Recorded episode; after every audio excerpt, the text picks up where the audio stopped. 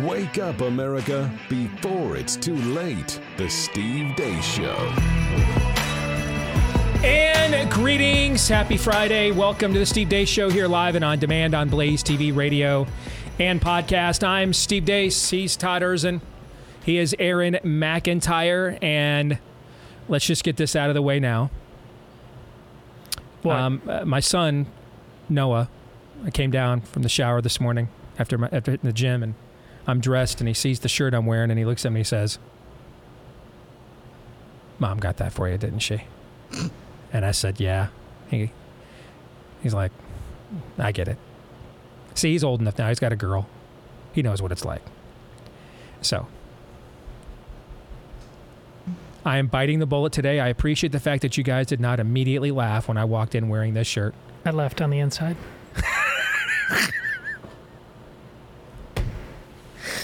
All right. So this is a gift. It, it's been a great birthday month. My wife has gotten me. I mean, it's been an incredible birthday month. A lot. We've done a lot of cool things and everything else.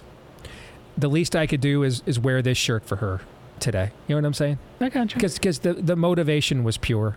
You know. So.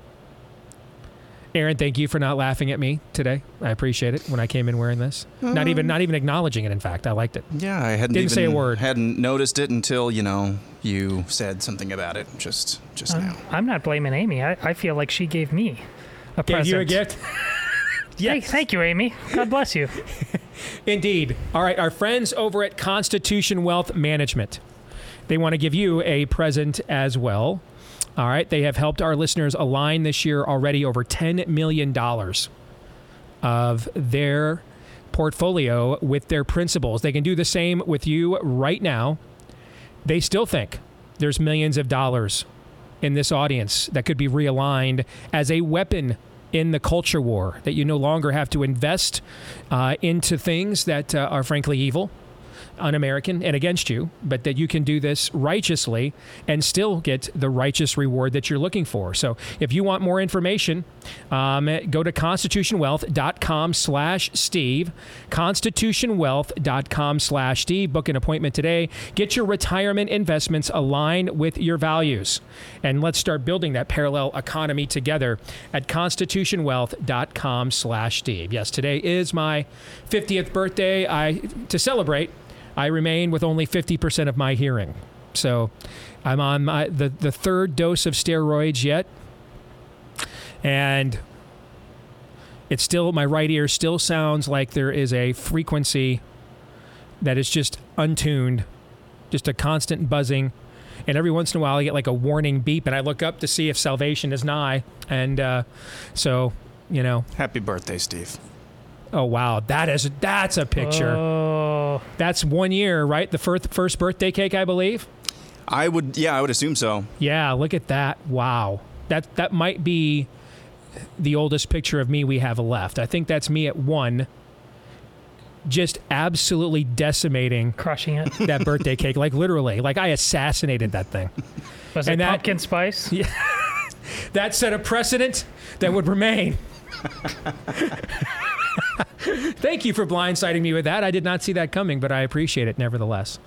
All right, coming up on today's show, we have a very special guest at the end of the program we will get to.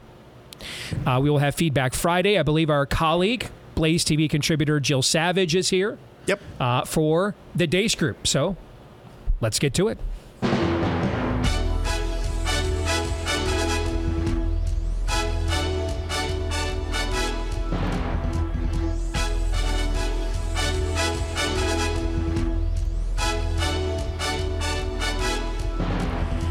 Indeed, it is time for your weekly look at the week that was. So let it begin, as it always does, with issue one Bleep, Lord Nefarious says.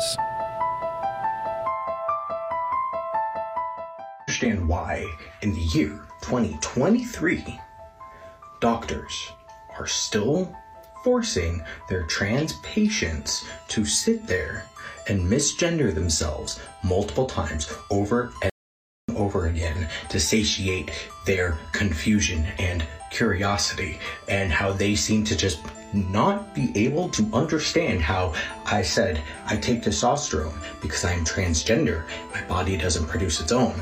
And then later saying how, like, referencing my pregnancy and this and that. And she just didn't get it. Just didn't. Just had to, like, really drill it in that she was confused, despite the fact that I said I am transgender. I take testosterone. And then her just be, so, so how are you pregnant? Do you have a uterus? Do you have this? Do you have that? Are you female? Are you female? Are you female? Do I f- look female?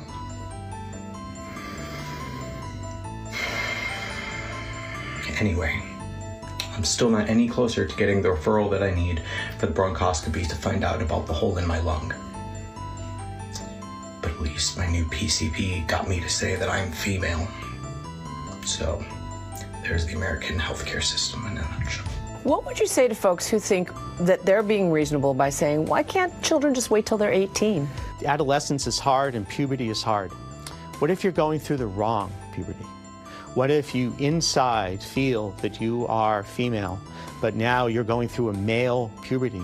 So let's start by setting the record straight. Gender affirming care is safe and effective. After 9 11, the, the laws didn't work. Like they made massive changes to respond to a new threat. And I think we have to face the fact that many of our structures, laws, and policies may not work. After 9 11, we created the Department of Homeland Security. There was the Patriot Act. There was massive change in our entire society to face the number one threat, or at least what was communicated as the number one threat. I think we need the same kind of tectonic shift. It's got to be much more than, than see Yeah. something, say something, but maybe our laws need to change to respond to the fact that someone like Mike Flynn, the former national security director, is openly calling for violence consistently. I've been, I've been asked this question a million times. The answer is not going to change. The answer remains the same. The president ha- was never in business with his son. I couldn't be prouder of him. And uh, again, we're very fortunate uh, that he is in that position. He's a kid, but it's again, it's, it is it's relative. He's he's younger than I am, so I uh, he's a kid to me. I, I didn't understand a word of that conversation at the end. Now, granted, I'm, I'm down to one ear, but I, I, I didn't I didn't understand a word of that. Let's get to the first question. Jill, guest and ladies first. What was the most disgusting filth you just witnessed? And I really hope that guy finds help for the hole in his lung. Go ahead, Jill. Woman, woman. Thank you. Or woman. Yeah. Whoa. Just starting your 50th birthday out like that, Steve. Wow, what a guy. Um, I'm going to actually go with the the laws need to be changed because anytime that people go out and just say, "Oh yeah, look at what happened after 9/11," because I feel like that's what's going to affect us the most when you when you see the all the laws and everything that we need to be doing and Mike Flynn is going out there calling for violence oh we have to change everything. I want I want to actually know more about that clip. I'm gonna go look it up and see see the rest of that, see the rest of the conversation. But it always freaks me out. Like it just goes back to like the Barack Obama, you know, you will be made to change all your all your feelings, all your traditions, everything. Or you know, it's Michelle that said it, but she said Barack knows that you need to do all this stuff. Anytime that happens, it's like, you know, warning signal. What are they trying to do next? What's coming down the pipeline? And that is just the scariest thing because we see all this crap that they've already thrown our way. Like, what new laws do you want to place on us next? Like, the 87,000 IRS agents are coming on board now. Like, what's next, guys? What, what do we have to look forward to? Just let us know. Hmm. Todd. Uh, well, Nancy Pelosi's talking about Hunter, right? right? Your guess is No. as good as mine. No, No? it's Joe. No, but you mean she says he's a kid. No, Joe. She's talking about Joe Biden. Yeah, like I said, I, I, I, I wasn't sure what she was talking about. I didn't know. I don't. But I thought it was just me because I've got only one ear. I don't know what to say about this segment anymore. Uh, like you, you get there's. We talk about a cold civil war, try to convince you of that much these days, but we all get that sooner or later it ain't gonna be cold anymore. Unless there's consequences right now for this kind of stuff. I, you can't have that person giving medical advice and so many doctors like them without them getting their medical license away, if not flat out being put in jail, and not have more of the crazy person at the very beginning increasingly running roughshod over anything. To the point where the normies are going to have to go Second Amendment. Like what? This I'm doing the simple math, folks. The center is not holding. the I, I think this is a point that just could needs to be reinforced repeatedly. Because the previous generation had existential culture war issues as well stuff like what's a person? That that that debate raged for 50 years. It's still raging now it's Mhm. just we're the side that has the momentum now. But for the longest period of time you know just to show you how things have changed when you and I were younger and and really first becoming politically aware Roger Stone was married to a woman named Anne and every 4 years they would show up together at the Republican National Convention and try to get all the pro-life language taken out of the party platform In between swinger sessions, right? Uh, I guess. Uh, nowadays, you don't get elected dog catcher in the Republican Party without pledging allegiance to the pro life stipulations in the platform. Now, don't get me wrong. This is still the Republican Party, so you're not, you're often not expected to substantively do anything. Like Jim Jordan's got out with this thread on Facebook, uh, censorship. I, I believe Jim Jordan is in the majority party of, of the House of Representatives, correct? I believe. And, and does he not chair a weaponization committee within said majority? I believe. That, that would certainly imbue a, a, a certain amount of power, correct? I believe. So, what will be done about his threat on Facebook? He's going to wrestle you, Steve. Yeah, J- I, our buddy Jordan Schachtel uh, subtweeted me this morning. Lots of makeup and going on Fox News. Indeed, that's what will happen. Okay, so don't get me wrong. You're, you're not exact. You're not. You're still not in many cases expected to actually be pro-life. I mean, this, this is a conservative movement, guys. I mean, come on, let's keep it let's keep it real here. We don't actually expect people to act on stuff, you know. And in fact, when when people actually are the rare ones that keep acting on stuff over and over again, we're like, hey, uh, why are you doing that? You're making the rest of us look bad. Yeah, okay. So, um, but but now at least you have to verbally and rhetorically claim to be like you can't be out for baby killing. 30, 40 years ago, you could be. And Roger and Ann Stone were two of the ringleaders of this every four years at the GOP convention. Well, now Roger Stone's the henchman of the president that overturned Roe versus Wade, right? So that that is an example of how some things have altered or changed in in the given time that we are in. But and that was a very existential issue. But here's the thing: you weren't demanded like you you didn't have to be shown somebody's abortion. And and back in those days they weren't shouting their abortions. They weren't. And back in those days people didn't put up billboards saying I'm proud of the abortions I've had. They've only started doing this in recent years since we've actually started making the right pro-life arguments and we don't get them, let them get away with lying anymore and so now they have to admit we just want to kill the kids, right? Yes. But for 30 40 years we didn't make those arguments and so they didn't have to admit that and that's why we didn't make any progress, all right? And th- with the trans issue, though, you have to acknowledge it. Like you have no idea if the guy, if your neighbor across the street banged the house, uh, impre- knocked up the housekeeper out of wedlock, and then you know uh, put her in the back seat of his of, of his uh, Blazer and drove her to Planned Parenthood to put down the fifteen hundred bucks just to make it all go away. You don't know. You don't know. You have no clue, unless unless he tells you you don't know. But if he shows up mowing his lawn with a nipple ring, all right, and collagen injections and fake boobs and long purple hair, you know, right? You know. You can't help but notice that you're driving down the street. I, I mean, I don't know why his housekeeper's in the in the back seat of the car crying. I don't know where he's taking her. I don't know that he's taking her down to the, the, the baby butcher shop. I don't know. But when I drive down my street, and now he's out there with 48 double F fake breasts, mowing the lawn and giving himself black eyes because those fake things are bouncing around so much, I can't help it. No, I, I'm going to know. It's that crotchety picture from the movie Major League where he says, "If you get buck naked and bark at the moon in your own bedroom, I, I don't know about it. I, you know, what is Exactly. If you do it in my front yard, I'm kind of forced to deal with it." Exactly. Yes, that's a perfect analogy, brother. Yes. And so this level of insanity, there is no live or let live possibility. There is no cognitive dissonance. There is no passive aggressive. There is no, I don't want to deal with that right now. And frankly, I'm not so sure if I made the committed the same sin, I wouldn't do the same thing and want that option available to me. So who am I to judge? Or maybe none of that, th- none of that is available to you with this. It is all out in the open. It is all cut and dried. It is literally the demonic version of Joshua's challenge, choose ye this day. You are forced.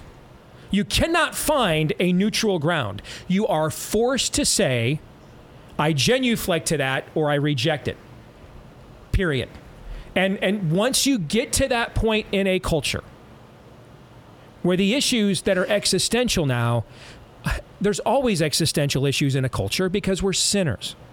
But once you get to the point that the existential issues can't be swept under the rug, can't look the other way, there's bigger fish to fry, we got jobs in the economy, once all those things are removed and it's now out in the open, and you are being told that you cannot live your normal life, you can't be a normie unless you affirm this, that is when we turn, we do this, wet our fingers, and we turn to the next page of the history book. And that's usually not a fun page. What I'm trying to do is get us to the point where maybe we don't have to turn that page, that we might actually elect people that will use power to punish our enemies and protect us from them. But we have a very, very limited window to do this. Aaron has a baby. Todd has four daughters. I've got three children. None of us here want to sentence them to a civil war. This is a warning. The idea that this is just going, the fact that this has has has dev, has devolved to the point now that you can't, we couldn't lie to ourselves if we wanted to. Hey, you, your kid won't even get a school lunch unless they let creepers into the girls' locker room, is what they're telling you now. All right. I mean, it, meanwhile, Paul Ryan says, "I'm not really a culture war exactly." When we get to that point, that there's no cartilage left in the knee, well,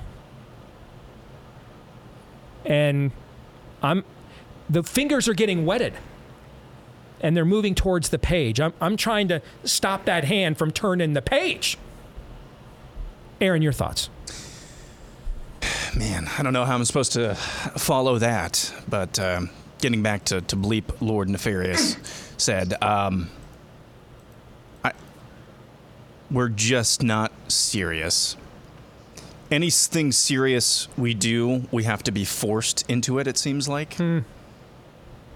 I mean, you've got Dick Levine out there saying, What if you were going through the wrong puberty? Got that rando congresswoman saying, um, yeah, yeah, yeah, yeah. Uh, gender affirming care is safe and effective. I didn't even put uh, Tennessee Congressman uh, Steve Cohen saying yesterday. Did you see this? He said after hearing the testimony of women who had so-called detransed, women who had had to undress in front of men, like like Will Thomas swimming, who had survived sexual assault. After hearing all of that, he said, uh, you know, maybe we could put some barriers up to address that particular issue. But yeah, the trans people have- are real and they've existed for a long time. Yeah, some barriers. Maybe like a wall and a separate entrance. We could call it a men's room. um, that level of insanity, yeah. and credit to a few Republican Congress people yesterday, congressmen and women yesterday, who actually said that in no uncertain terms to these people's faces. It's just insane. They've lost. It's it's our, our friend Rob Eno at Blaze uh, Blaze TV on the overtime one time. It's a, a term we should actually use, I think, more often. It's not insane. It's unsane. Unsane. Yeah, that's good. Exit question on a scale of 1 to 10, with 10 being the combined cognitive capability score of Joe Biden and Mitch McConnell, and 1 being the combined odds that South Carolina could possibly elect a U.S. Senator who is able to find a wife. Rank this week's level of total depravity, Jill. 10. Maybe I should have said, want a wife. Aaron. I, I'm at a one. This was so stupid. Todd. 10. We broke Aaron. He's not even mad now. and now it's just like, what is this? All right. Our friends over at Preborn want you to know that uh, they are in the fight for life to the end. And they have been doing this hand to hand combat with mothers in crisis for years. Uh, and they confront them first with the truth, an ultrasound, so that they know that that is another body. It is not their body, their choice, but that is somebody else that you're making the choice of murder for them. Uh, and and when they hear that heartbeat, when they see that ultrasound, about 80% of the time over the years, those mothers made the choice that my mom made 50 years ago to not go through with it and to have her baby. But they also know the battle doesn't end there. Those moms still need help. They need counseling, pre, postnatal care. They do all of that as well. They're there for the mom and the baby. They love them both, and it's all free of charge provided that they have funding from people like us. If you want to make a tax deductible donation, did you know you might save a life for just 28 bucks? Because that's all an ultrasound costs. 80% odds your 28 bucks will save that life. Would you take those odds? I, can, I know a lot of you would. So let's keep the support going for them. Preborn.com slash Steve. That's preborn.com slash Steve or dial pound 250 and say the keyword baby. All right. Issue two. What are the core beliefs of the Trump campaign? This week, the Trump campaign embraced the leftist talking points and lies of Kamala Harris and de facto endorsed them after Congressman Byron Donald, a fierce supporter of Donald Trump, regurgitated the lie that Florida's curriculum on black history in the U.S. contained the notion that slavery was a good thing. That, of course, is a lie. In addition, the Trump campaign sent out an emailer to their supporters this week accusing Ron DeSantis of collusion with the Biden DOJ in order to persecute Trump. But before that even happened, these revelations came out that top surrogates and advisors on the Trump 2020 campaign team stated that they believed in private the election was won by Biden despite publicly saying otherwise. The bottom line was we told him there is a 5 to 10% chance of all of this happening. You can't go 2 for 3, you can't go 1 for 3. You need to win recounts in two states and win a legal challenge in Wisconsin. That has to happen. 3 for 3 and we think realistically there's a five, maybe maybe ten percent chance of that happening. I was in the Oval Office, um, and at some point in the conversation, Matt Oczkowski, who is the lead data person, was brought on, and I remember he delivered to the president pretty blunt terms uh, that he was going to lose. And that was based uh, Mr. Miller, on Matt and the data team's assessment of the sort of county by county, state by state results as reported? Correct. You know, after the election, as of November 7th, in your judgment, what were the chances of President Trump winning the election? After that point? Yes. None. Is it accurate to say that at some point you urged President Trump to stop challenging the results of the 2020 presidential election? Um, it's accurate to say that I believed past a certain point, um, once the appropriate legal challenges were pursued, um, that it was in everyone's best interest to um, focus on the accomplishments of the administration and preserve the president's legacy um, rather than, um, you know, continue down a path which I believed was uh, was pointless. So this week, Donald Trump for I have no idea what reasons, out of nowhere, decides to attack Ron DeSantis with a collusion hoax. The very Ron DeSantis that he endorsed for governor because he defended him uh, as a founding member of the House Freedom Caucus. He defended him against the Russian collusion hoax. He attacks him with his own hoax. Video emerged of Trump campaign, and I don't know what Jason Miller's title is over there. That, that is indecipherable. All right, he's just in there somewhere. Okay. And there you saw him sitting there with an N95 mask, while you're while while while people like me are getting demonetized and censored for calling out the steal, and they're raising money to release the Kraken. He's testifying that they knew all along uh, that they lost, and uh, it wasn't going to make any difference. So that's cool. Not that I'm not still angry about that. Uh, you have Trump surrogate Byron Donalds siding with Kamala Harris uh, and, and race baiting the Florida Department of Education. This all just happened this week. So I'm, I'm just asking what are the core beliefs of this campaign? How would you answer that, Todd? The same now as they always were. He's just the weather. They're Donald Trump. And all of this, uh, they absolutely tried to steal uh, uh, that election. There is a two-tiered system of justice. We, all of that is absolutely true. But here, here we are, and it's why I've been so persistent about uh, Ron DeSantis, DeSantis as an obvious alternative. It, it, in all ways, he is just the weather. That weather blew in, and the winds were at our back more than we even thought they were uh, when he unexpectedly won. Uh, but now they're heck, they're blowing back against everybody. They're blowing back in in his face. We can two things can be true at, at, the same time that Donald Trump is absolutely uh, a victim of things, and thus we are a victim of things because they're going to try all of this again. But that that's it doesn't change the fact that all of his little machinations that he's tried, no matter how illegal or unillegal or a different standard illegal that they were, like we've all been waiting for some kind of kraken. Like, oh, what papers have you been saving to show everybody that the system is so crazy that it resets everything? There's no Kraken because Donald Trump is obvi- uh, first and foremost, he will always serve himself above you. And if you happen to benefit by that, groovy. But right now, we ain't. There's an important point about this documents case that I think needs to be made. And we don't have time for me to make it right now. So if you guys don't mind, and you're probably going to breathe a sigh of relief, I am going to ixnay issue three on the UFO hearing. Although I'll bet you had a pretty bang up intro on that, Aaron, I would imagine. Not really. Not really. All you need to know is that the Republican Congress is holding hearings about the alien invasion, not the illegal alien invasion. That's all you need to know. Steve, issue we're three. supposed We to did gi- issue three. It's done. Finished. Steve, Okay? we're supposed to give you presents on your birthday. You're giving us presents. Thank Well, it's kind of like when you were in school and you brought in the cupcakes for your birthday. Yes, Jill. Your uh, same question to you. What, what are the, what's the core beliefs of the Trump campaign?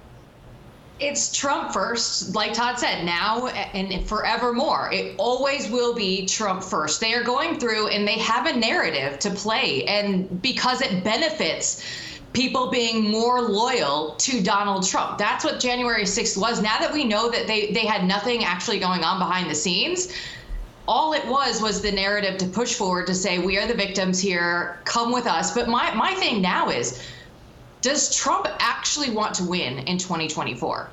Or is this just the way to pay his bills? And again, like you said, Steve, a couple times on the show, if that is what it is, if he's just trying to go out there and get the money, by all means. I think there. I, I've not entertained these kinds of questions before, but after I saw that video of Jason Miller, I'm, we're we're going to start entertaining the hell out of him now. All right. Because if, if we're gonna say you got you you boomer grandmas keep going out there and donating twenty bucks your last twenty bucks to stop the steal that you're not putting your your grandkids birthday cards while Jason Miller's sitting there in a damn N95 mask on Zoom saying yeah we told him all that he lost and he knew he lost and we knew he lost. So what are we doing here? Yeah I, I might start entertaining some of those questions that I really wasn't willing to entertain before. So go ahead Jill. I look at it and I, I want to know from you guys. Trump had that event in Iowa, that big rally that he was supposed to have that got canceled because of a tornado watch.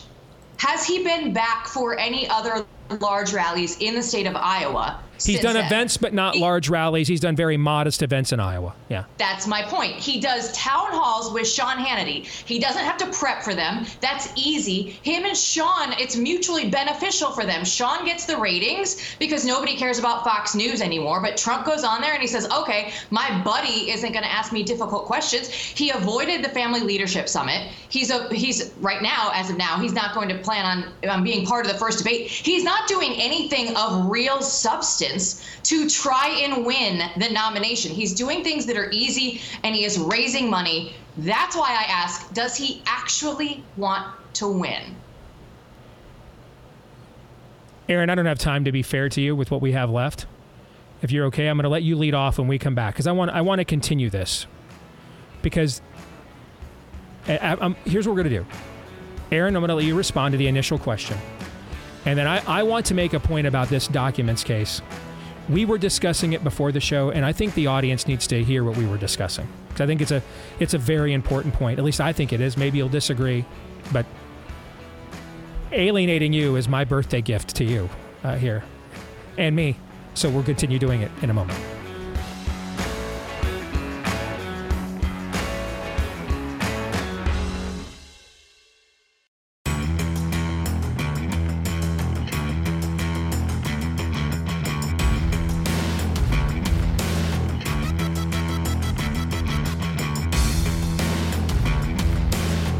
All right, back here on the Steve Deace Show. Don't forget about our friends over at Patriot Mobile. We are building that parallel economy we need, but it's not fully there yet. Thankfully, one place where it is is with a device we all need to use this time, uh, th- or in this day and age in which we live. That's our mobile phones, and you can now make the switch to Patriot Mobile. They are America's last remaining American mobile phone company. You can make a, uh, get, they can hook you up with any of the major network carriers for free anytime you need to switch because uh, you move to a place or you're in a place where the signal isn't what you want it to be, you can get the best signal, the best network you want. They've got an outstanding US based customer service team. They'll make the switch for you as seamless as possible. Keep your phone, get a new one, keep your number, get a new one. They'll accommodate you. If you're a veteran or first responder, let them know. And they'll have extra ways to say thank you for your service if you are. For the rest of us, you can get a free activation today with the offer code STEVE. A free activation with the offer code STEVE if you call them at 878 Patriot. That's 878 Patriot, or maybe the easiest thing, patriotmobile.com slash Steve. That's patriotmobile.com slash Steve. All right, I want to continue on with issue two. Aaron, you didn't get a chance to answer the first question that led off the conversation, so I'm going to give the time now to you. I'll be brief because I want to hear what you have to say about this documents case. I, I would just say the core values of the Trump of the Trump campaign is basically Calvin ball. We're just kind of making up rules as we go along. There's no real end goal here. That I'm just basing this on what I see. Okay. There's no real end goal here. We're kind of uh, scoring points in in bursts and bunches here, and what uh, you know counts as a point. There's no rhyme or reason. And Todd, I would just I'm saying a different version of what Todd said. There's just there's you just can't predict. It's just the weather. It is what it is at this point. And we've had these conversations ad nauseum starting in 2016. I remember, you know, I, I remember uh, along the lines of what uh, Jill was saying, I remember having conversations in 2016. Does this guy want to win? I remember having those same conversations in 2020. Does this guy want to win? And if you're questioning, if you're ever questioning that about any candidate, you're teetering on the verge of do I care more about winning than he does? That's how I felt in 2020. Exhausting. Yeah. Demoralizing. And that's kind of on the edge of where I am right now. That's how guys like John McCain and Mitt Romney made you think. Made you, you, you felt like you wanted them to win more than they did. And that's why I've been saying all this time the cake hasn't changed. It's just the frosting is zanier. So, this documents case, we were discussing this before the show. And this won't be a popular point, but I think it's one that needs to be made. And that's why I get paid, well, the better than I used to get paid bucks. okay. Um, it would be one thing if Donald Trump took this document uh, that he did not declassify, which he could have, he didn't, that he took an un, a, a not declassified document showing the strategic capabilities of Iran. And he took it with him. And upon leaving the White House, went full Assange, full um, um, uh, who's the guy on the uh, Snowden? Snowden, thank you. He went full Snowden, full Assange, put it out there, handed it to somebody like Jack, did an interview with somebody like Jack Yeah. Posobiec or Julie Kelly, okay? Put it out there on One America News or Bannon's War Room, all right? And said, I had to stop these MFers from invading Iran every single day. These deep state warmongers wanted to invade. They wanted to start World War III with Iran every single day, just like they're trying to start World War III with Ukraine every single day, right now, right now. And I had to deal with deal with this my entire presidency. Here's an example. And yeah, I didn't declassify it, and I probably should have before I left. But you know what? So freaking what? The American people deserve to know that what, what I saw when I was on the inside, right? That's not what happened. What happened is he kept it for himself. And when it benefited him, he showed a select few people the document to just score some personal points, to, to, to settle a petty grief.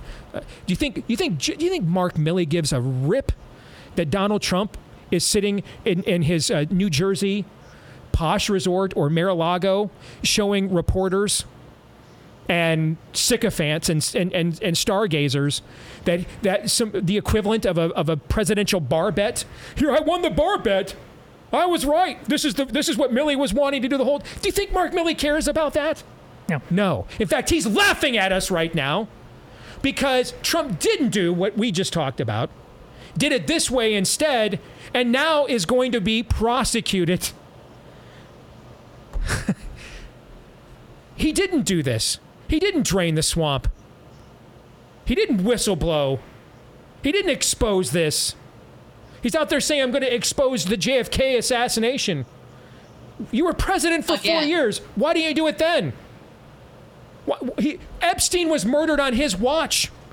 Why wasn't Epstein's black book revealed then?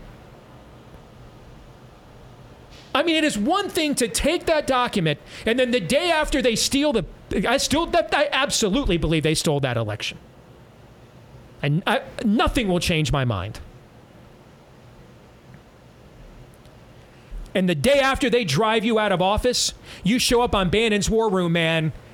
We're going to settle some scores, starting with this bad boy, and come at me.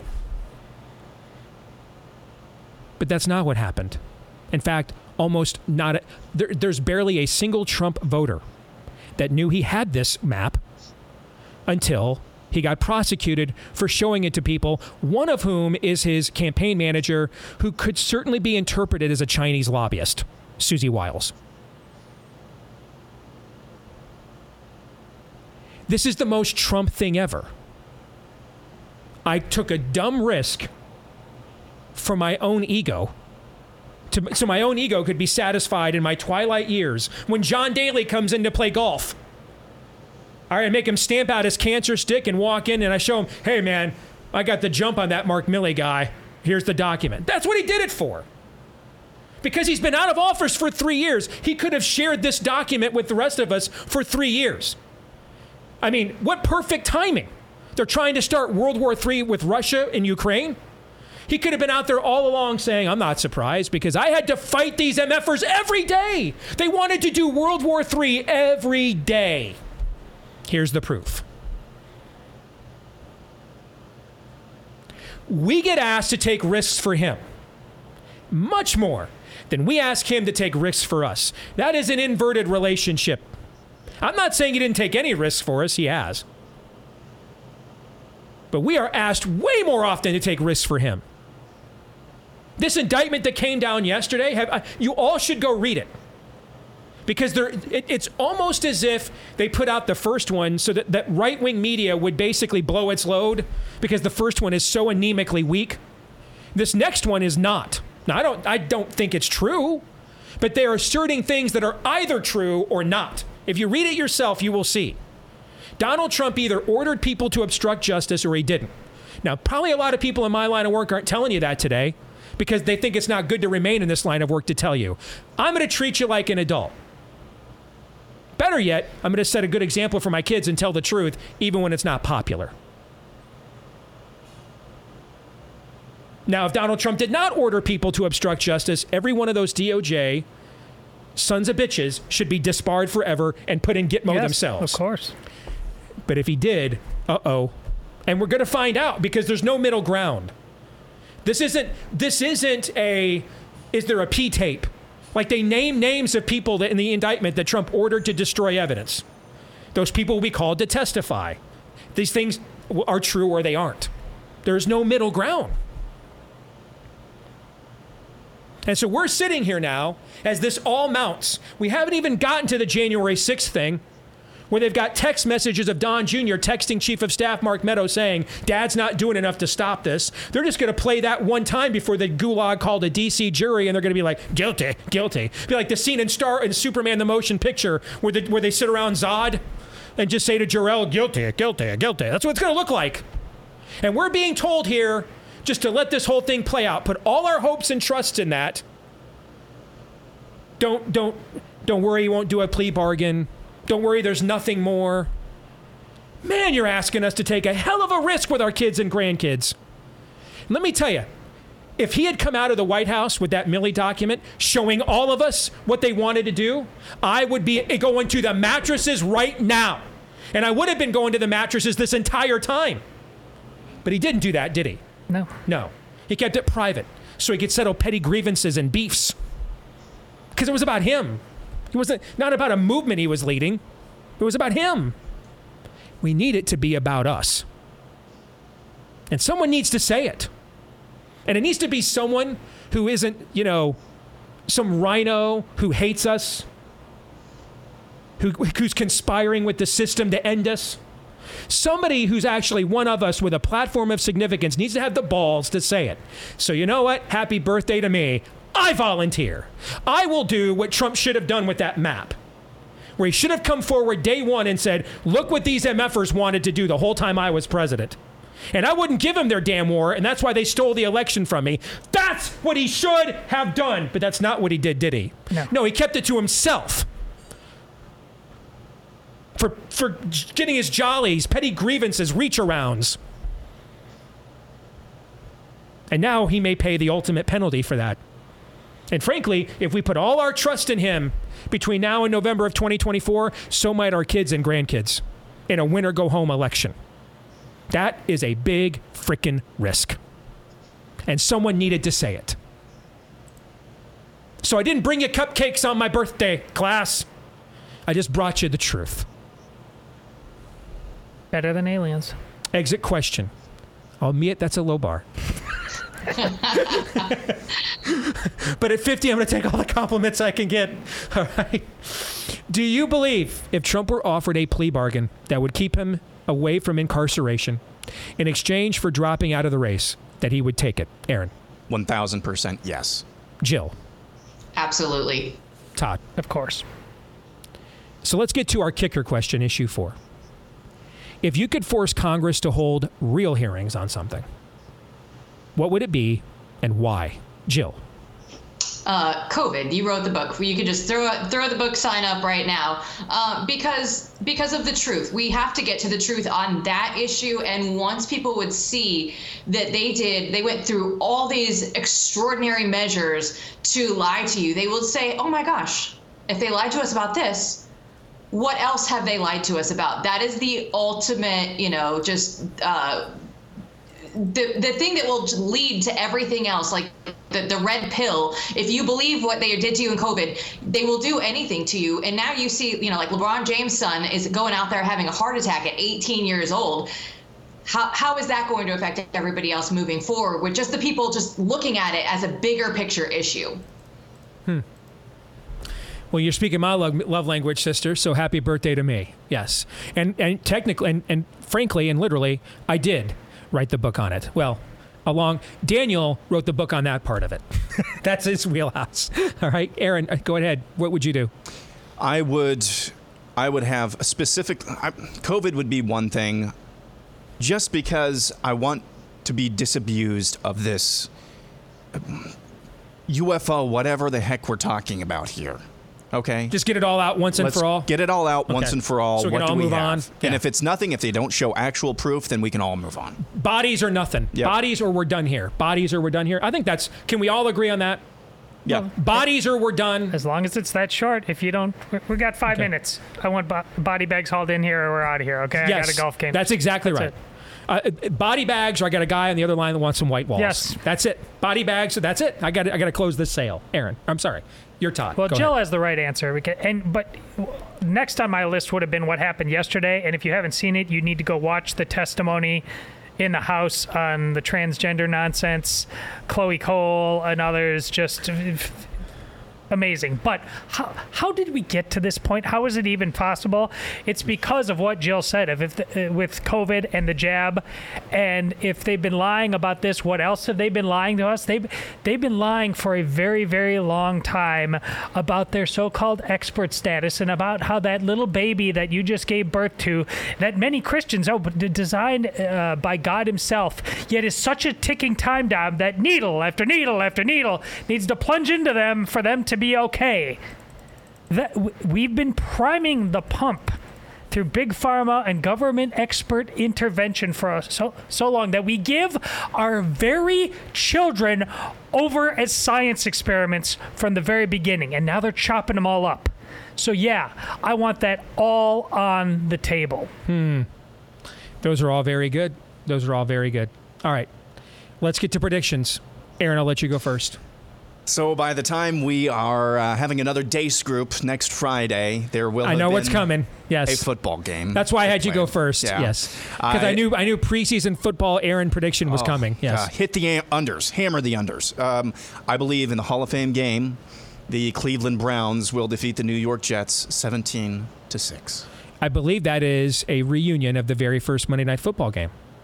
I believe the first Monday Night Football game ever was Joe Namath and the Jets playing the original Cleveland Browns. So there you go.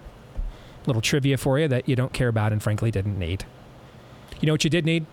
Needed a president who had documented evidence that they tried to start a third world war with Iran his entire four years. You needed him to not take it home and just show it off to his sycophants, but hand it to like Bannon, Posobiec, and show us all. That's what you needed. Todd. I have two. Politically, the minute Trump takes that deal, it'll be within two weeks that Biden says he's not running, and it'll be that obvious, if not 24 hours. Or they're so tied to each other in terms of the deep state and how they're both controlled on the same level. That'll happen. The other side is football related. For every positive take, you know I'm going to bring a negative one. Uh, I think the Pac 12 is in such a de- desperate straits. Their best play, they should sue UCLA and USC for breach uh, and try to simply stay this, this this stuff. And I'd respect it if they did because, I mean, this is all it's it's all so stupid and unethical. But the clapping seals, it's August is almost here. We need our fix. I got to tell you, I need a fix. I do badly. Chill. Uh, it's it's football season. Don't rain on my parade. Uh, I will I will actually be telling people that I used to work in the Pac-12. In a decade from now, kids will be like, "What? What was that?" That's right, folks. Jill used to work at the Pac-12 network. Yeah. Go ahead, Joe. We're running short. Go. Sorry. Uh, Jason Aldean is showing that cancel culture is about to come to an end. They keep trying to cancel everybody, and it keeps going back in their face. Okay. My prediction is Trump will not get the boom from the forthcoming January 6th indictment that he has from the others. Eh, Because there aren't too many Steve Deaces who think that January 6th is a false flag and aren't full throated Trump supporters already. Most of the people that are, are that aren't Trump supporters now are embarrassed by that and think it's white trashy and want to move on. That that's why there's no groundswell on the right to help these people and never has been. It's been hard to get it going. So I don't I think we've reached the point of diminishing returns with Trump indictments now. They won't be beneficial moving forward after this. All right, Jill, good to see you as always. Thank you. You too. Happy uh, birthday. Thank you. We'll come back with hour two, Feedback Friday, and a special guest.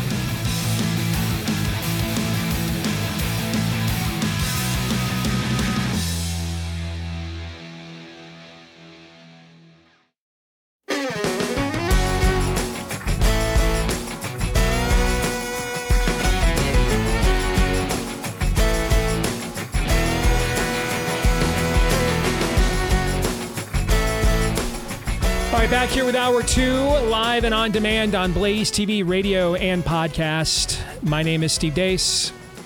He is Aaron McIntyre. He is Todd Erzen. You are you. Let us know what you think about what we think. And I've gotten a ton of happy birthday wishes already from uh, you in the audience. And thank you to each and every one of you for each and every one of those. You can email us uh, about that or anything else that you would like. Steve at stevedeace.com. D E A C E. Like us on Facebook. Me, we, and Gab. Follow me at Steve Deace Show on Twitter, Getter, Instagram, and TikTok. You can also find me on Truth Social at Real Steve Deace there on Truth Social. You can also, if you like the show, If you're a podcast listener, please leave us a five star review. Thank you to uh, the many of you that have done that for us already. Hit subscribe, or in the case of iTunes, follow. And thank you to the many of you that have done those things for us as well. We appreciate each and every one of you. Also, appreciate when we have partners on the show that, that coincide with the mission of the show. And that's the case with our friends over at Jase Medical. They came on board last year uh, because they wanted to make sure that there would not be in the future venerable medications, things that had won Nobel Prizes, had saved millions of lives, who now, when they might be needed the most, were suddenly ruled to be dangerous and ineffective. In fact, you couldn't even purchase them anymore. They wanted to make sure that that would not happen in the future, so they came up with the Jase case of venerable antibiotics just in case of another emergency, right? Well, now they want to make sure that you back up your existing medications because who knows, you might be using one of them right now that might be on the don't sell list. We're trying to kill these people the next time we have one of the so called emergencies. This goes for diabetes, heart health, blood pressure, even mental health, and more. Get that 12 month backup to give yourself peace of mind right now for you and your family. When you go to jasemedical.com, J A S E, J A S E, for jasemedical.com, enter the code DEACE at checkout for a discount. jasemedical.com, enter the code DEACE at checkout for a discount. All right, you guys ready for some Feedback Friday? Always. All right, and then we will have at the final segment a very special guest on the show here today. Uh, but let's begin with JF. I wanted to reach out as I feel you guys may want to hear this. I'm a fellow Iowan, and one of my sons is a high functioning autistic who's now an adult. He has an extremely logical mind with an elevated IQ, and but he's likely going to live at home forever. Einstein syndrome is what it's called. He has rebuked the idea of a creator since he was old enough to articulate that view. Some point around that time, they were having complex conversations about string theory, and he was just six years old. No matter how I tried to bring him around, he could not be budged on his beliefs. I'd been kicking in my own teeth for some time now, knowing that I am responsible for failing to find the right way to get his mind open to the idea that science does not negate the truth of our existence. As his father, that's on me. I, have begged for help from the father, and it seemed like none would come. He is my son is a constitutionalist like me, but he does not see or understand wh- where our rights are derived. The other night, I found us both home from work, and so we agreed it was a good night for a movie. I had wanted to see Nefarious in the theater, but my 70 hour per week work schedule just got in the way and I never got around to it. So we rented it on Amazon. I thought, oh boy, the entire movie he said through it. He wasn't talking. He didn't get up, didn't really move at all. And I'm thinking he is seeing this as torture. When it was over, he looked at me sitting next to him on the couch. He put his hand in my shoulder and said, Damn, that was really good. And so on point to what we are seeing all around us. Later, we went for a drive and he began asking his first questions, the kinds of questions one asks when first becoming open to talking about God. The Father used your storytelling ability to crack the door open in my son's mind that night. Nothing else had any effect before this. Nothing. I'm not a sappy person, but I have quietly cried several times at the gift that came into our home that night. Truly, thank you for following prompts and being a tool for his hands. Thank you and God bless. From JF. So,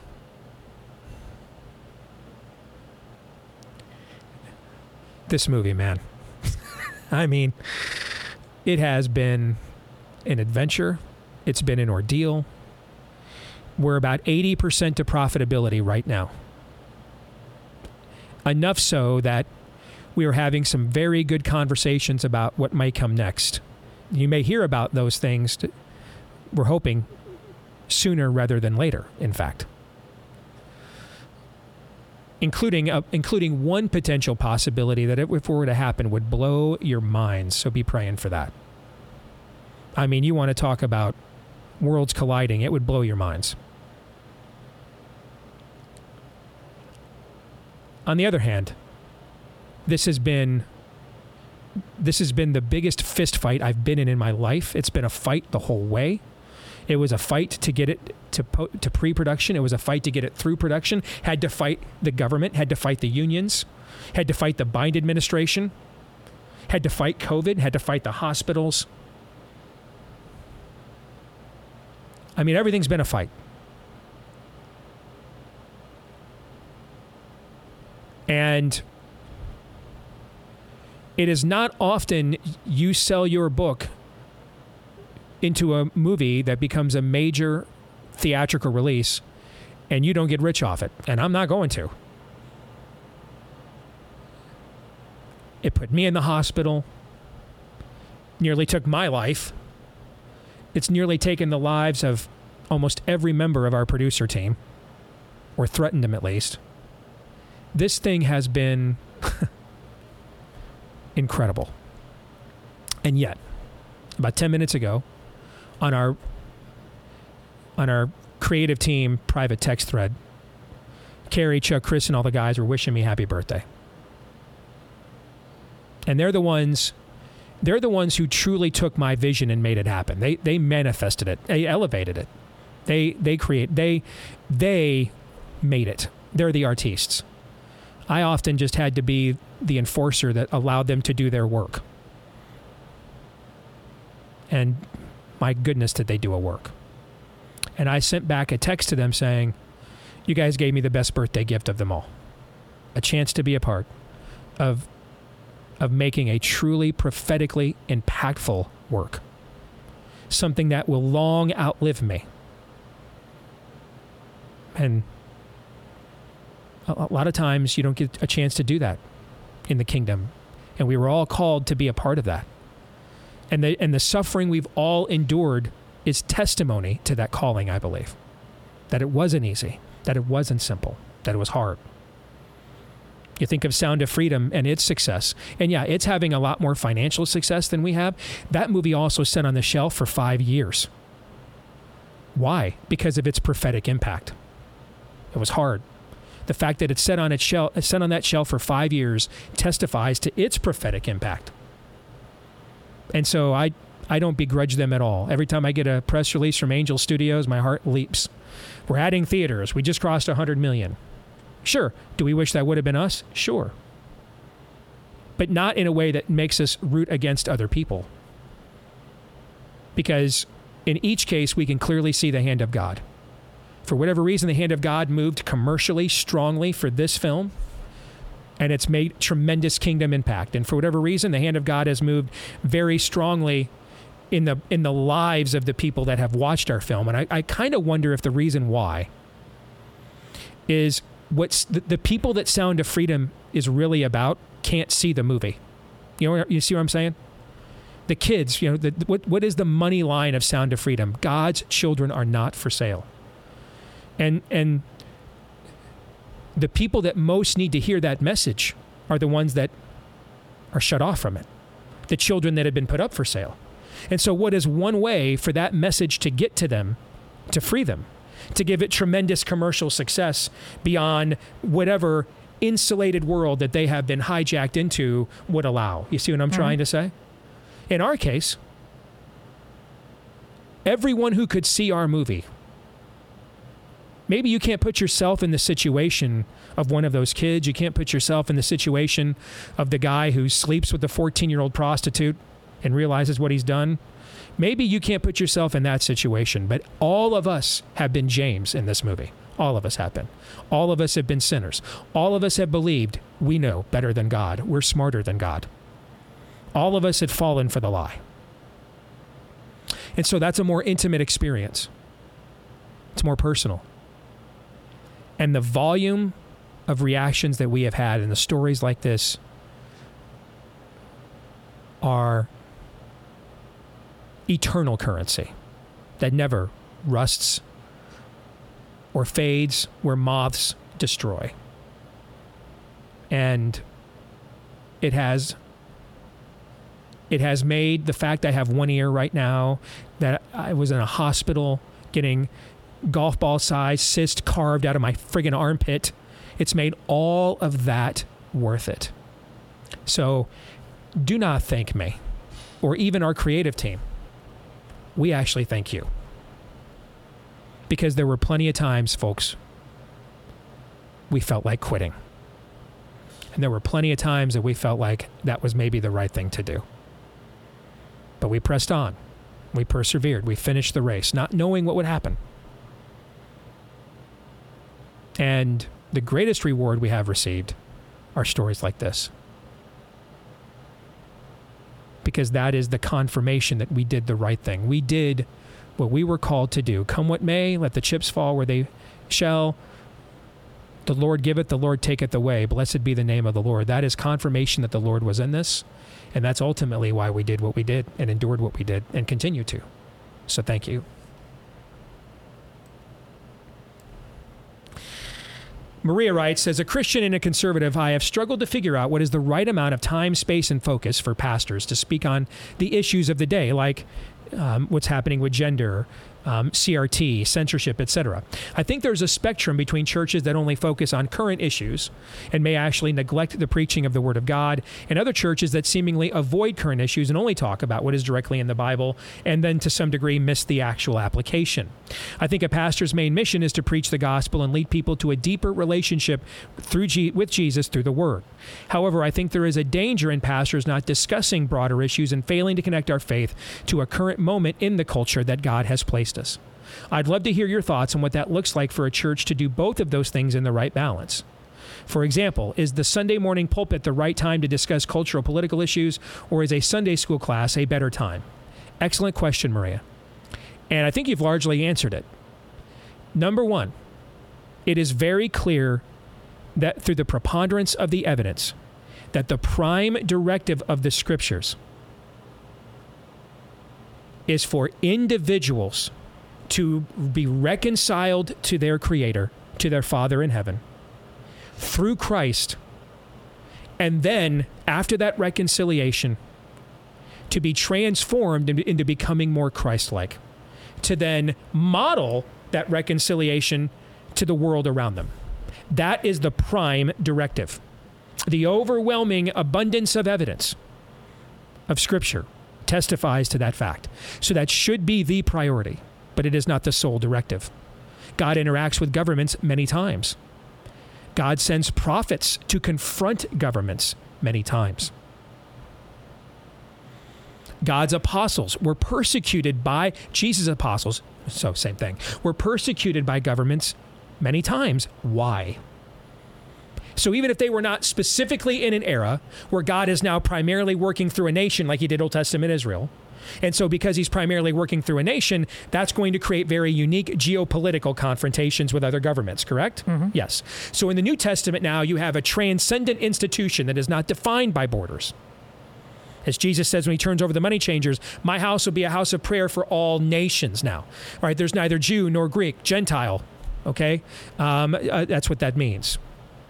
Neither slave nor free. There is just now the bride of Christ, the kingdom of God. Unity within our diversity. Different cultures, customs, languages united in the church of Jesus Christ. Nevertheless, even though that was a transcendent institution called the church, it was still persecuted by governments. Why? Because the message it preached still conflicted with what those governments wanted people to hear, right? Mhm. So, that the prime directive is this is to reach the lost, to reconcile, to, to, to save that which was lost. Reconcile them first and foremost to their creator and then transform and, and then and then equip the transformation or sanctification or discipleship of them into being more Christ-like to reflect Christ to the world around them so then others will now want to come and experience a similar transformation. However, why does the Bible say things like, if the righteous rule, the people rejoice, but sin is a reproach to any people? Why does it say stuff like that if, if the collective conditions of a culture are irrelevant?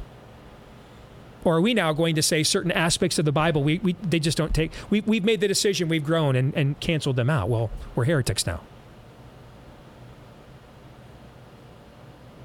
So the answer is if I was a pastor, I would never, ever, listen very carefully to what I'm about to say, I would never, ever specifically set out to address a political issue unless there was a, an, a, a moment in time like the overturning of Roe that it was clearly a transcendent event. Because if I'm preaching the full counsel of God, both premise, context, and application. That's the key term, and Maria, you addressed it. If I'm doing those three things, I am going to address what is going on in this world around us every single Sunday. Because eventually, I have to address, if I'm doing my job as a pastor, I have to equip you to be prepared for what conflicts will come into your being the rest of this week if you're going to truly be doers of the word and not just hearers only. If you're going to go out there and do it, then you're going to be in conflict with the things that are in your email. Maria, DEI, CRT, censorship, transgenderism, abortion, feminism. You're going to be in conflict with those things, right? And, and here's the thing they're going to recognize you're in conflict. They're going to bring the fight to you. You won't even have to pick it with them. The fight will come to you. You see this in the Gospels. The demons come to Christ, they can't avoid it. Like a moth to a flame, like a fly on stink. So if I'm doing my job as a pastor, I have to apply when I am teaching you into a contemporary context. Otherwise, I'm not doing my job because I haven't equipped the saints. You're not discipled, you're unprepared. I put a soldier through boot camp, but then gave them no battle plan. So they did basic training, but they don't actually know what the plan is of how we're going to go out there and vanquish the enemy we're facing right now. Sure, you're in better shape than you were before. Sure, you're a soldier. Sure, you're enlisted. You're in the fight. But I've not prepared you for this fight. That's why it's called basic training. It's basic. Does that make sense? Yeah. So, premise, context. Because if we get into context, then we're going to have to talk about, well, when the people of the Bible lived these things out, what happened? When people throughout church history heard what was in the Bible and lived it out, what happened? Which would then lead, because all that context is going to be conflict. That's what that's what happened. The conflict we have within ourselves that we are sinners and don't want to yield. The conflict that other sinners will bring to us because they don't want to yield either. And then there will be the application of, well, then how do we handle this in this day and age?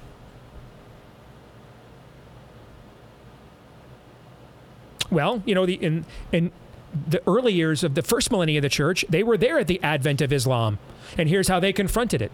Now, Islam is a much more fully developed systemic religious threat to Christianity than it was in the 8th century.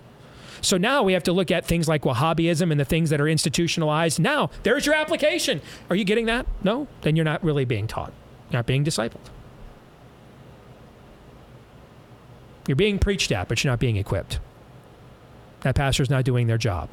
They might be working hard, but they're not working smart. They're not fulfilling their calling. They're not discipling you. You guys have any thoughts on that one before we move on? I I think the saddest truth of all of this is that you coming uh, to us with a, a thought bubble like this, it's it's awkward and confusing to you because quite frankly it's something that so obviously should be happening on a regular basis that the biggest confusion is like what it it must be harder than it is. No no. Sadly no. It it, it is. This church thing hospital for sinners. Again within the catholic faith right out of the gate we have the act of contrition. We have the penitential rite. You come in you have the procession. There's a nice song but then hey you guys are sinners. Sets the tone right away. And then you go to the Gloria, which is the great song of heaven, which reconciles us with heaven. And then you go into the liturgy of the word, which, as Steve says, it gets, you go back and back and back. Old people, dusty old people, dead old white men or whatever. But then that homily comes in. No, they're them, you're you. You're them. It's all, we're all us. And it brings us all together but all of it is about talking about you this hospital you how are you sick today how do you need grace to heal you today? It, within stephen aaron's church they have their own way of doing that.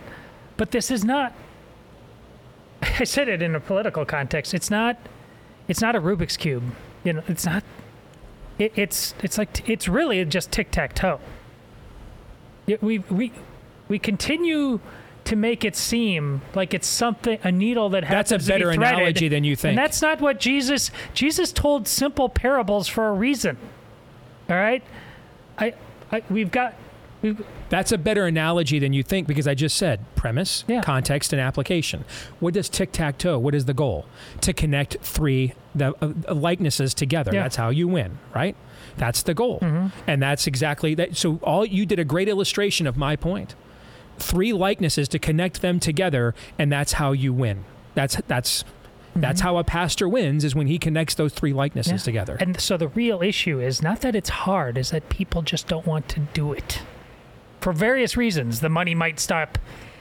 The tithing may go down, whatever. I may be less popular. Yeah. Somebody's going to yell at me. Same What- reason why a lot of our yes. colleagues won't do the conversation I just did last Yes. hour. Same reasons. But it doesn't it doesn't take St. Augustine to do what Steve is talking about. It takes the still small voice to just say, Here I am, Lord. Send me. This is my calling. This is my purpose. And it's supposed to be hard. That's a great, I told you before, the greatest blessing the Lord ever gave us in terms of words outside of what He accomplished for us. He just told us, They did this to me. What do you think they're going to do to you? People, oh, that's hard. That's rough, Lord. That's a gift. That's a gift. To know that we are victorious despite of that, it's a gift. Take it. Run with it. Aaron, you have any thoughts? Yeah, specifically as as it comes to the the pastor part of this uh, conversation, I've always said pastors have one of the hardest jobs in the world. Indeed. You get up there and you preach, and you know that person's sin and that person's sin and that person's sin, and they've all got And your own. shiny and your own, and they've all got shiny, happy people faces on there. That's under the assumption, though, that the pastor is actually doing his job. The weird part of being a pastor, I would imagine, is that the better you do your job, the harder it becomes, and the more and the more difficult it becomes. Having said that, though, that does not uh, that does not um, absolve you if you are a pastor from just actually confronting people and discipling people. It is a hard job, and it becomes harder the better you do at it but you must do it. Do it, you must. And there are far too many places where, for whatever reason, whether you started out just wanting to go along to get along, or whether you became so overwhelmed with the sin of your flock that you decided this is too hard. There are too many pastors out there like that, and I think, I think we hear hear that in our feedback all too often that their pastors are just not doing their job.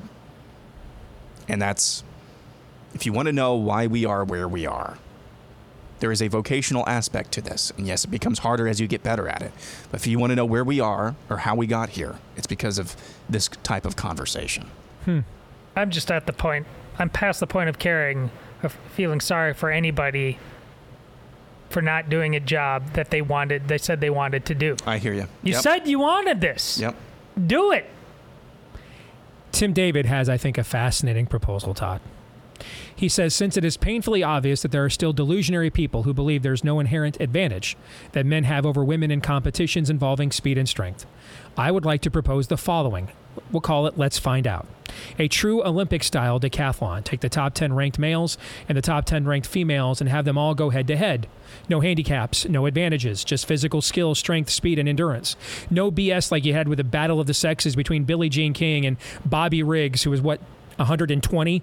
Okay, and that and for the record, Riggs was not just handicapped by being much older, but Billie Jean King got to hit into the doubles area as well on Riggs' side of the court while he had to maintain the rules of single tennis play. None of that here. Just straight up head to head, and let's find out. Thoughts? Well, whether intentionally or not, there is a bit of a version of this going on in track and field. In the last Olympics, they they had co-ed uh, 100 meter relays, and it didn't have to necessarily be a predetermined like everybody's going boy girl boy girl or anything like that. You could do it however you wanted to. So these are world class athletes of both genders but they're racing together. And when it happens to be that within the same leg a female is running against a male you just see the fastest women in the world get passed by men like they're standing still which I think it was accidental because I think oh, this would be kind of cool to bring them together. But I think it would have been a really smart play if it was intentional. Just like we need to find a way to let the people see how ridiculous this is at the highest level. Um, I hope it doesn't come to where you're talking about there's signs, you know, that that what happened in Congress yesterday, that this is just becoming so self-evidently evil. But I, I don't, we my my point is when the evil gets way past. Obviously, I've immersed my family in this. What my daughters have done, the sacrifices they've made, but like, tra- just the track and field issue is this has jumped so far beyond it to the butchering of children thing. Like, uh, we, we need we need more of a plan than a simple track gimmick. I mean, I appreciate your intention, but man, the darkness is dark. Yeah, um, there's basically nothing illustrative you could do, I don't think, to defeat this, because this is a spiritual thing. Mm-hmm. The shattered skulls of Fallon Fox's victims would beg to disagree with your with your proposal. Fallon Fox is that MMA, that dude MMA fighter who feels pretty and has smashed the skulls of his victims in female MMA, which if, women should not be competing in MMA, but that's another story. This is fundamentally evil, what we're up against. I don't think that there's much, if anything, those who are fully invested in the concept of transgenderism could see with their own eyes that would cause them to change course. Are you trafficked into MMA? Am I trafficked? No, no, I mean, no, no, no, no, no. If you are, in, if you're an MMA fighter, you're like human trafficked. You have no alternative. No. You're not a slave like the gladiators were. No. Okay. So then, why is a woman getting into a ring with a man to let him beat on her? And then tell me if she does this of her own volition, why I'm to be sympathetic about this whatsoever, because I'm not. There's a, just another example. I think in Ireland of rugby, some guy went running. There's a n- now a dude just trucking women on a rugby field, and so this reporter came in asking him about, and the a bunch of the women were getting mad at the reporter for even daring. Okay, to then, ask the, I know. Then you know what? We're out. Okay, cool. All right, hey, dust off sandals. I'm moving on. Do not be deceived. God will not be mocked. You always reap what you sow, right? Okay, cool. I, I showed up. I asked. It's clear. You want this? Not my issue then. Moving on. All I had, I was just asked to go to Nineveh. And then if you got, you know, whatever y'all's reaction was going to be, not my problem. I did my job, you know. So y'all want to, you all want to burn? You're going to, I've got great news for you. You're going to get your wish. So I'm kicking the dust off my sandals and moving on to the next town. You know, this goes back to the conversation with Maria. Um, too many of our churches think they're nicer than Jesus. They haven't died for anybody. Jesus died for everybody. So when you when you match him in sacrifice, then you can say you, you can try to strive to be nicer than Jesus. And the one who died up there for the sins of all mankind also looked at his apostles and said, When you get to this kind of point, what kind of point? The kind of point where the women show up in a violent event because they are they're willing to be beaten by men for money. Kick the dust off your sandals and move on. They don't want to hear it. It's a waste of time. You know, that's Tyre and Sidon, which were two pagan, you know, metropolises of Bible times. And that's it. You know, they'll be judged. You did your job. You showed up. They didn't want to hear. Go somewhere else. Don't waste your time. A special guest will join us next.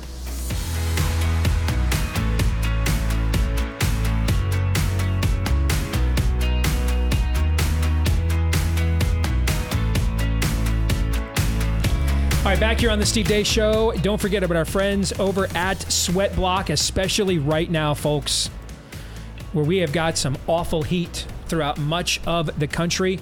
Put Sweat Block to the test, whether it's their antiperspirant wipes designed for your underarms, if you have some excessive sweating issues and just regular deodorant won't do the trick. This is where Sweat Block comes into play. I happen to love uh, the, de- the deodorant lotion for some of those uh, more sensitive regions. They can get kind of swampy when it gets hot like it is right now. Those I've used that uh, on two different trips now. In the heat to Universal Studios the last few years. One to Orlando a couple years ago, one to LA last week, and it held up like a champ both times. So highly recommend it. They've got a fantastic stick deodorant as well. So many great products that you can take advantage of if you go to sweatblock.com. That's sweatblock.com and use the promo code DEACE for 20% off. Promo code DEACE for 20% off at sweatblock.com. All right. This doesn't happen very often. Like, how often, Todd and Aaron, have I looked at you guys before we went on the air or had somebody on the air and I told you I'm a little nervous? Less than Yeah, one hand. I have no memory of it. Yeah, it. it doesn't happen often. I, I am genuinely nervous right now. So, for many years, we had a tradition uh, when I was a local show, when the kids were little, that they got to um, they got to come on on their birthdays, and the audience loved it. Now, my son Noah got shortchanged on this though, because I left local radio right about the time that he would be like of the age where you know he was capable of, of doing that. And so his sisters got to do this for several years, and he never did. And so I thought, you know, it might be kind of cool to give Noah his chance and do it this year. Now, he's here with us. This is my 16 year old son, Noah Deace. Say hello. Hello, how you guys doing? And I'm nervous because I don't have a clue what he's going to say. And he has my DNA. All right. So now I think I know how I make the rest of you guys feel. I don't know what he's going to say. He has my DNA, so he could go rogue at any moment. All right. But we thought, no one I thought it'd be a treat to have him come on for my birthday and share, what are we going to do? Like three things? Three things. Yeah. Three things that maybe people don't know either things you like learned from me growing up or pe- maybe people don't know what it's like to grow up with me as a dad so what's what what is it which one of the which one of the questions are we going to answer All right, so these are my top three favorite Steve Deace memories from Ah. me growing up. My favorite memories with you. favorite memories growing up with me now i am even more nervous than i was before that time he fell down the stairs that time i saw him naked out of the shower that time he face planted in the driveway right stuff like When did I face plant in the driveway? I don't know that I have. I just Oh, I probably did at least no, once no, twice. At least not yet. I don't know if I keep going with one ear, I'll lose balance, and maybe that'll start happening. I don't know. All right, all right. So, are you? First of all, before we answer these questions, are you guys, Aaron? This may be you one day. Are you ready for this? Oh, I'm more than ready for this. I cannot wait. When when your when your son holds your life and future in his hands, you're looking forward to that, or you're just Oh, looking forward to this, and happening I'm- to me. Oh no, I'm I'm, Okay. I'm looking forward to this happening to you. I'm Okay. Not even thinking about that other thing yet. Todd, what do you think? How do you think this is going to go? I'm uh, hoping that he uh, sees and raises the T-shirt you're wearing. That's what I'm hoping. So for. cringy. You Yes. want it to be very cringy? Yes. You're all fired. I'm firing you guys for my birthday. Rooting for my demise, rooting for cringe. What are we doing here? Well, that's Raising the, a quality that- son, I That's the hope. that's the dude code. That's what we do. yes, we, we bust each other. That's what we do here. All right, all right. So let's do these one at a time. Number one. All right, so actually going on three to one actually. All right, three to so one. the number one is probably my favorite. Okay, so number number three. three is uh back. So like my you know my first introduction to playing football was through Upward Flag Football, and few uh f- for some of the years he was my coach on our flag football team. And I remember one day because we only had practices like Mondays nights or Thursday nights, just stuff like that. One of these days, these kids wouldn't get this play down. He was just wailing on. them. He was screaming at them, not like violently, but he was yelling at them because they wouldn't do it right. I pulled them aside and I said, in uh, my little voice, I was like, "Dad, Daddy, I, I don't know if these kids are used to this kind of intensity." I started talking to him like that, and he like he's he's brought it up at least once or twice every few weeks for the every year since for the rest of my life. He's brought that up and mentioned that. So number two. Is, All right, let's do these one at a oh, time Okay. to get a reaction. Guys, what do you think to that num- to, to number three there? What'd you that think? totally happened. It did. that totally that happened. absolutely happened. He walks up to me, this little dude. Now he's like eye to eye with me with a deeper voice and hairier legs. He walks up to me, this little dude. He tugs on my shirt. All right, and he's little dude voice, Daddy. I'm not sure these kids are used to that kind of intensity. That's what he says to me. I'll never, and I had to turn away because I wanted to How laugh. old are you? She's like eight, Eight. eight, nine years old. You're out there Okay. throwing clipboards like, And what I- the hell are we doing out here? Just grabbing, grabbing, grabbing. Yes.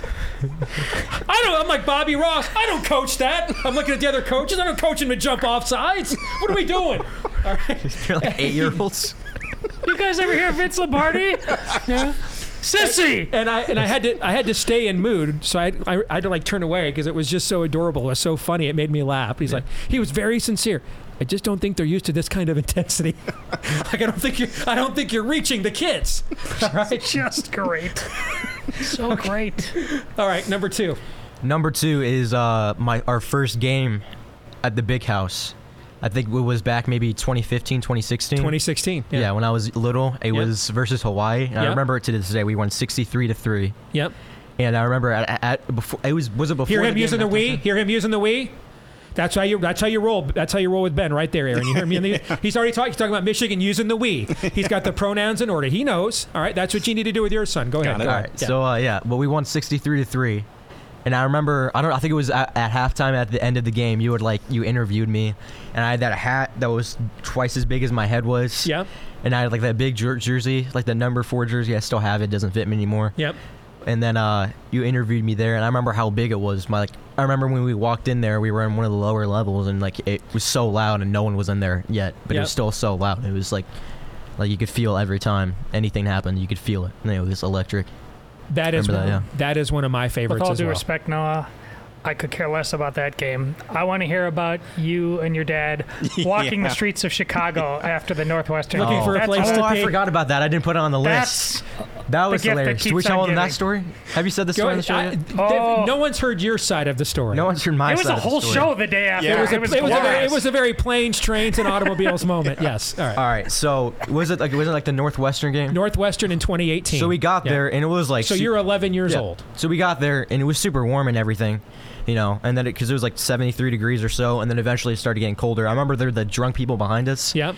who were screaming like and stuff like that. Just And you're a homeschooled kid hearing words you're not used to hearing. Yeah, They're yeah, like yeah. swearing constantly. Yeah, yeah. And you're like looking at me like, is this even allowed? Can you talk like this? In I'm not used to this kind of intensity. Yeah, I'm not used to this kind of intensity. yes. Yes. Go ahead. So and then so I but of course because I was a dumb kid, I was wearing like flip flops, like khaki shorts, you know. And I'm a terrible dad, and I didn't even notice that before we left the yeah left the so hotel. I, I started getting really cold and because of my asthma and everything i started you know i started not feeling well so we went but like so we parked about a mile mile or mile and a half away and then uh, we called an uber over to, to come take us to where the game was Yeah. we didn't know that you can't like get an uber back you can't get an uber around that area in the specific vicinity once the game's already started Yeah. so when we tried to leave, like around halftime, we couldn't get like we couldn't call. We tried to call. He tried to call an Uber, and we couldn't leave. So we had to walk the entire time, and it was through Chicago and everything.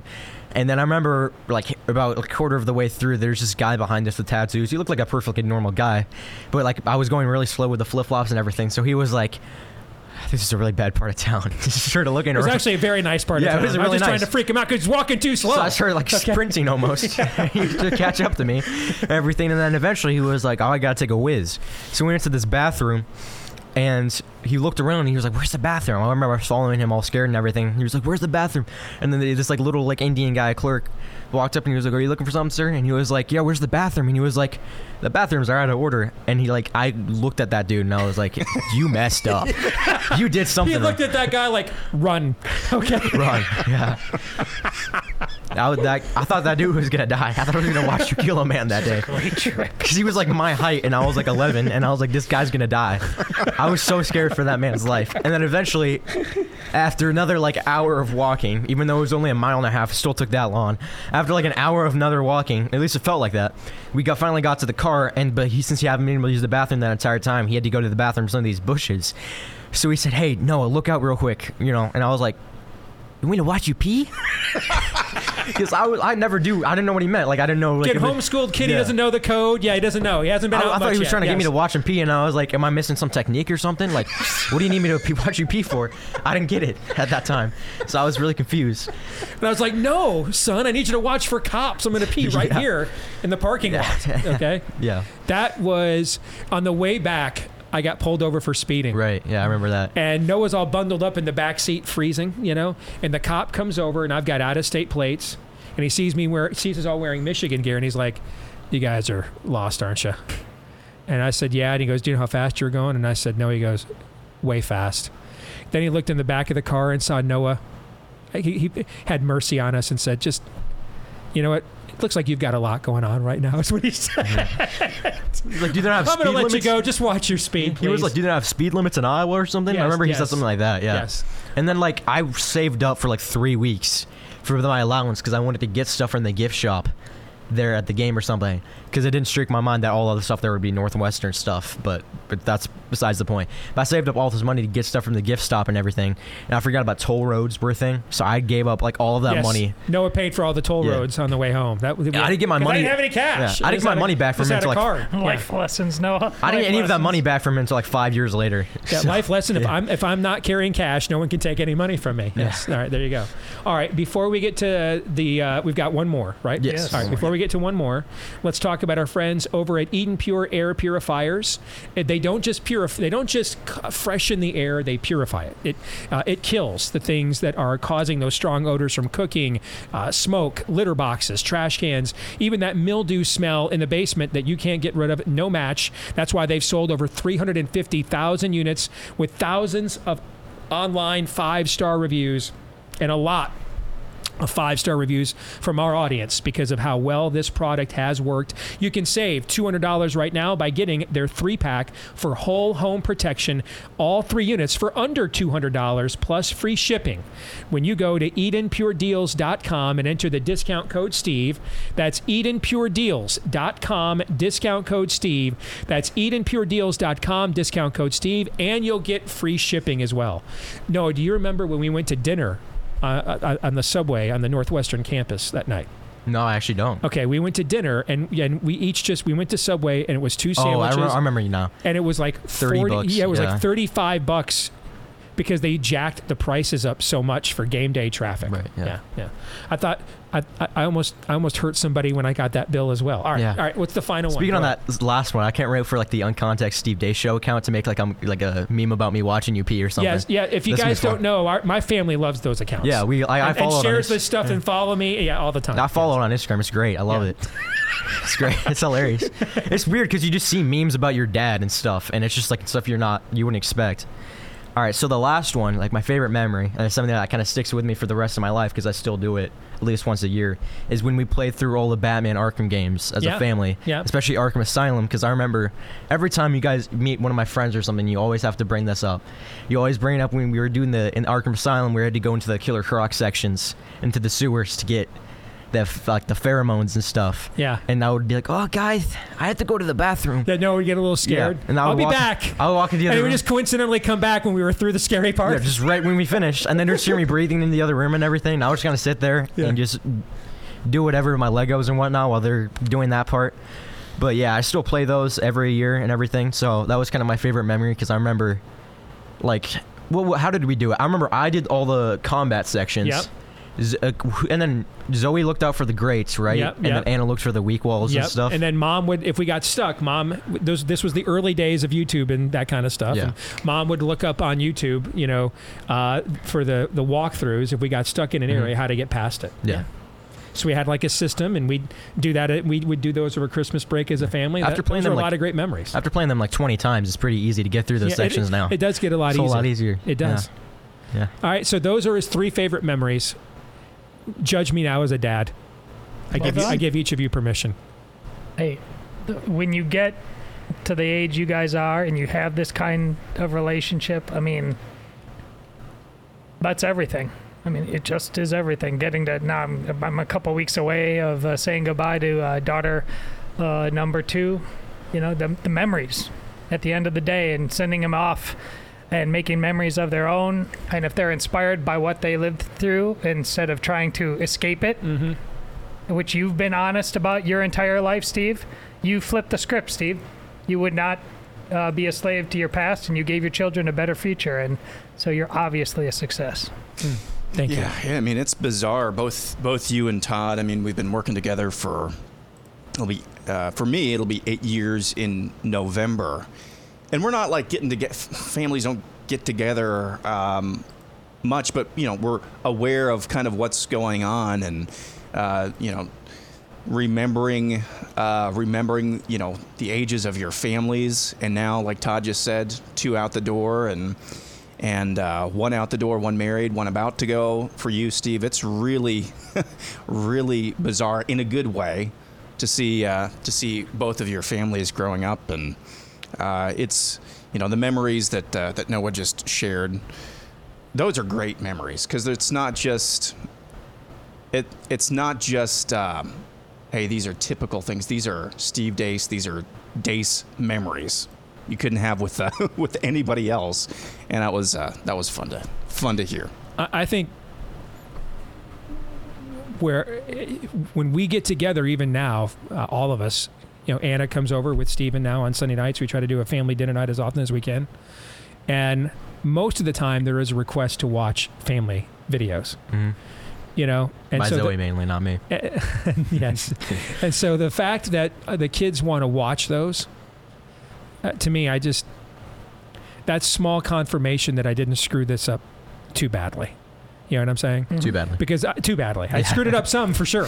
Okay, but but not uh, too badly. Um, and uh, I just want to say, I, I just, dude, I love being your dad. I've loved it all along. Um, you're my little dude. Now you're my grown man. And I'm very proud of the young man that uh, you have become and how much you have grown and matured in the last year. How you handle your business, you take responsibility for your actions. And um, you're just a cool dude, man. Here's the thing: I don't. It's I don't just love you. I like being around you. Mhm. And uh, th- fathers and sons don't always get both of those at the same time. Or sometimes when they get both of them, that happens maybe later on, not at 16. Yeah. But I don't just love I don't just love you more than my own life, but I like being around you. So that was fun. Thank you Yeah. for coming in. Thank you for having me. All right, you guys, we had overtime to do.